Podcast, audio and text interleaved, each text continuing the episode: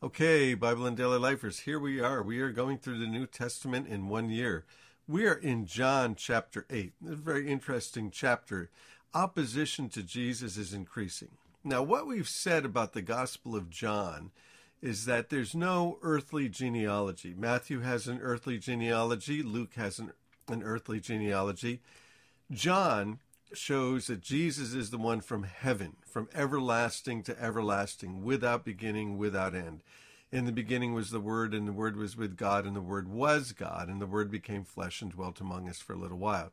So the Gospel of John talks an awful lot and shows an awful lot about the deity of Jesus, that Jesus is in fact God. And so the religious authorities, their hostility is building against Jesus. And it's building incrementally until it gets to the place of violence.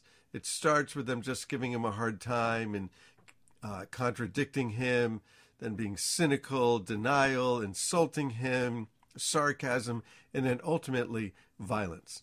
Well, in John chapter 8, all of this begins with Jesus and a very famous account in the Bible.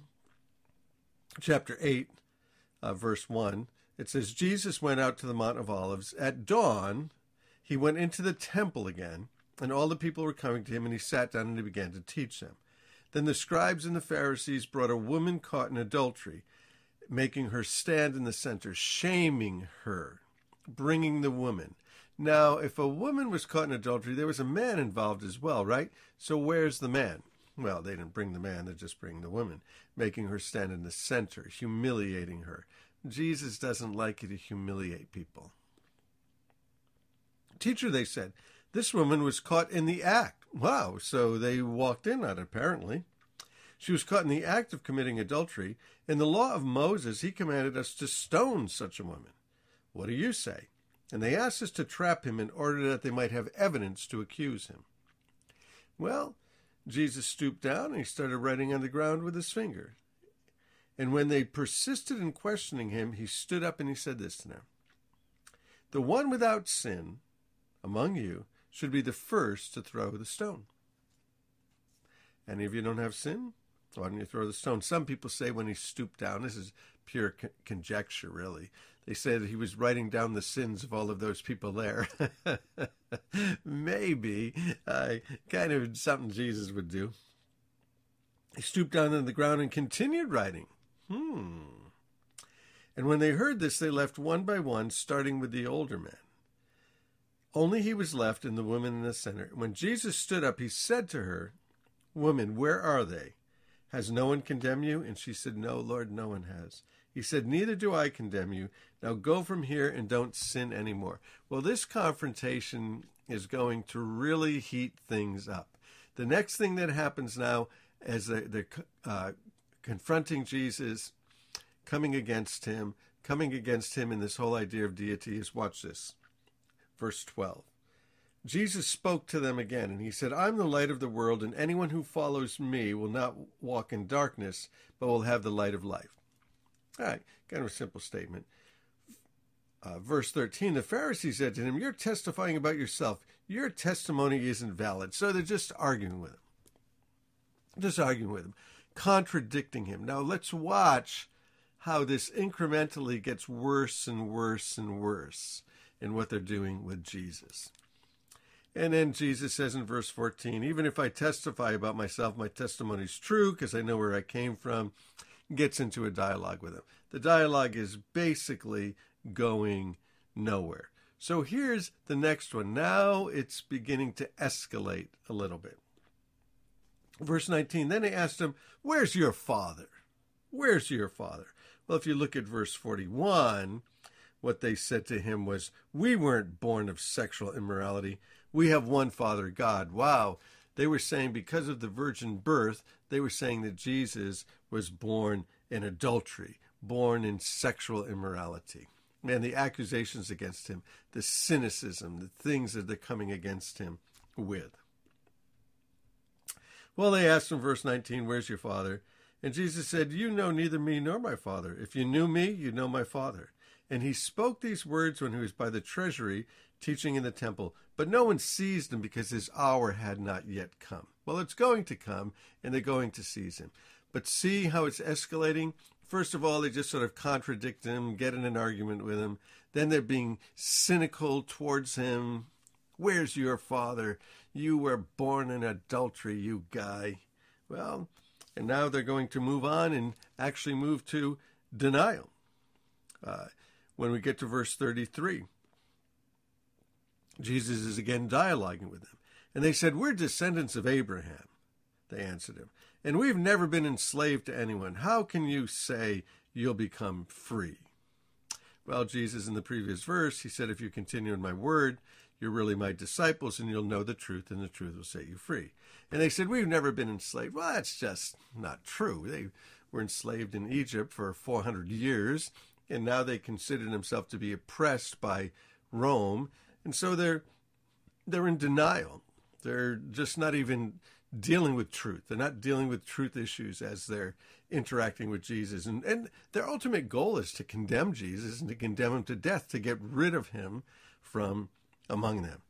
And Jesus said, I tell you the truth, everyone who sins is a slave to sin. So if you haven't been a physical slave, you're you're a slave to sin. Yes, you guys have been slaves. You know, why why deny that? Why live in denial? Let's just deal with truth. We're not going to be able to get anywhere if we don't deal with truth.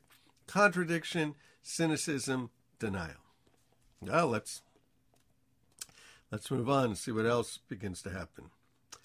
Well, as uh, you go down into verse 42, Jesus said to them, If God were your father, you'd love me. you see, saying that they were Abraham's descendants, this is the old religious trick of what will make you righteous? Well, uh, what will make me righteous is that I have Abraham as my father. I'm a descendant of Abraham. I come from the family of Abraham. God made promises to Abraham. God loved Abraham. God did all kinds of things for Abraham. My grandfather was a Methodist minister. I used to go to Mass. I used to actually uh, go to Sunday school when I was a boy. I was an altar boy, you know, whatever it might be, uh, these kinds of things. So, you know, you can't trust in religion. You certainly can't trust in your parents' or grandparents' religion. You can't trust in the denomination that you were born in. They say that God has no grandchildren. You need to have a relationship with God for yourself. So, contradiction, cynicism, denial. Now they're going to insult him pretty bad. Verse 48 in John 8. Then the Jews responded to him, Aren't we right in saying you're a Samaritan and you have a demon? Man, now they're insulting him. when I was in college in a logic class, a guy came in and he talked to us about debating. He said, if you're ever in a formal debate and you're losing the debate, he said, what you need to do is uh, call your opponent a name. and he said, when you call your opponent a name, he said, uh, you, uh, you, you won't win the debate, but you won't lose it either because it just totally detracted. It'll totally derail the whole thing. It'll just go in a whole different direction. And so here they are. They they're out of ammunition. So what do they do? They insult. So what do we do? We do the same thing. We you know when we're in a some kind of disagreement with someone and we're not getting anywhere, uh, our side isn't winning. What do we do? Just call you a name. Just insult you. Well, they're they're digging at the bottom of the barrel now. Uh, verse 49, Jesus says, I don't have a demon. On the contrary, I honor my Father and you dishonor me. I don't seek my own glory. There's, there's one who seeks it and judges. Truly, I tell you, if anyone keeps my word, he'll never see death. Wow. He'll never see death. Now, uh, we get to verse 52, and the Jews said to him, Now we know you have a demon. Abraham died, and so did the prophets. Okay, so Jesus is talking about eternal life, and he said, Well, Abraham, our father, died. And and you say, If anyone keeps my word, he'll never taste death. Are you greater than our father Abraham who died and the prophets who died? Who do you claim to be anyway? Really just getting sarcastic with him. And Jesus said, If I glorify myself, my glory is nothing. My Father, about whom you say he is our God, he's the one who glorifies me. You don't know him, but I know him.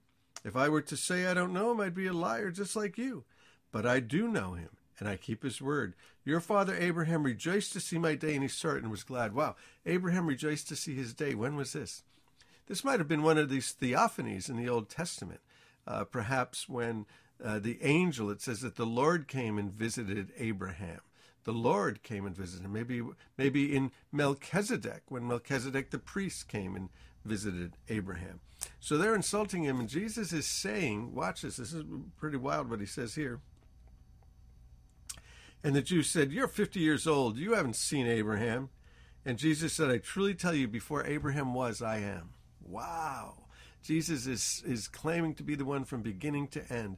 And he's saying that Abraham saw him. So it must have been one of these theophanies. A theophany is a pre incarnate appearance of Jesus Christ in the Old Testament. I don't have time to get into all of those, but again, look at Abraham when the angels come and visit him. Look at Abraham uh, when when Melchizedek comes and visits him. But he said that Abraham saw him because Jesus is from everlasting to everlasting. And so, what's uh, what's the escalation here? Just contradicting him, getting in an argument, being cynical, denial, insulting him, sarcasm. And now, verse 59, they picked up stones to throw at him.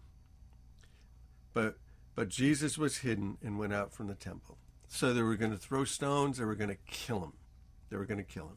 So, what is it they're, they're hostile about? They don't like that Jesus is claiming deity. They don't like that he's claiming equality with God. And so they're coming against him. Uh, contradiction, cynicism, denial, insult, sarcasm, and then violence. So, uh, Bible in Daily Life, uh, find us uh, wherever you find us. Find us every day and wherever it is that you're finding us Spotify or YouTube or Facebook. Uh, find us where you find us. Hey, let's continue through the New Testament in a year.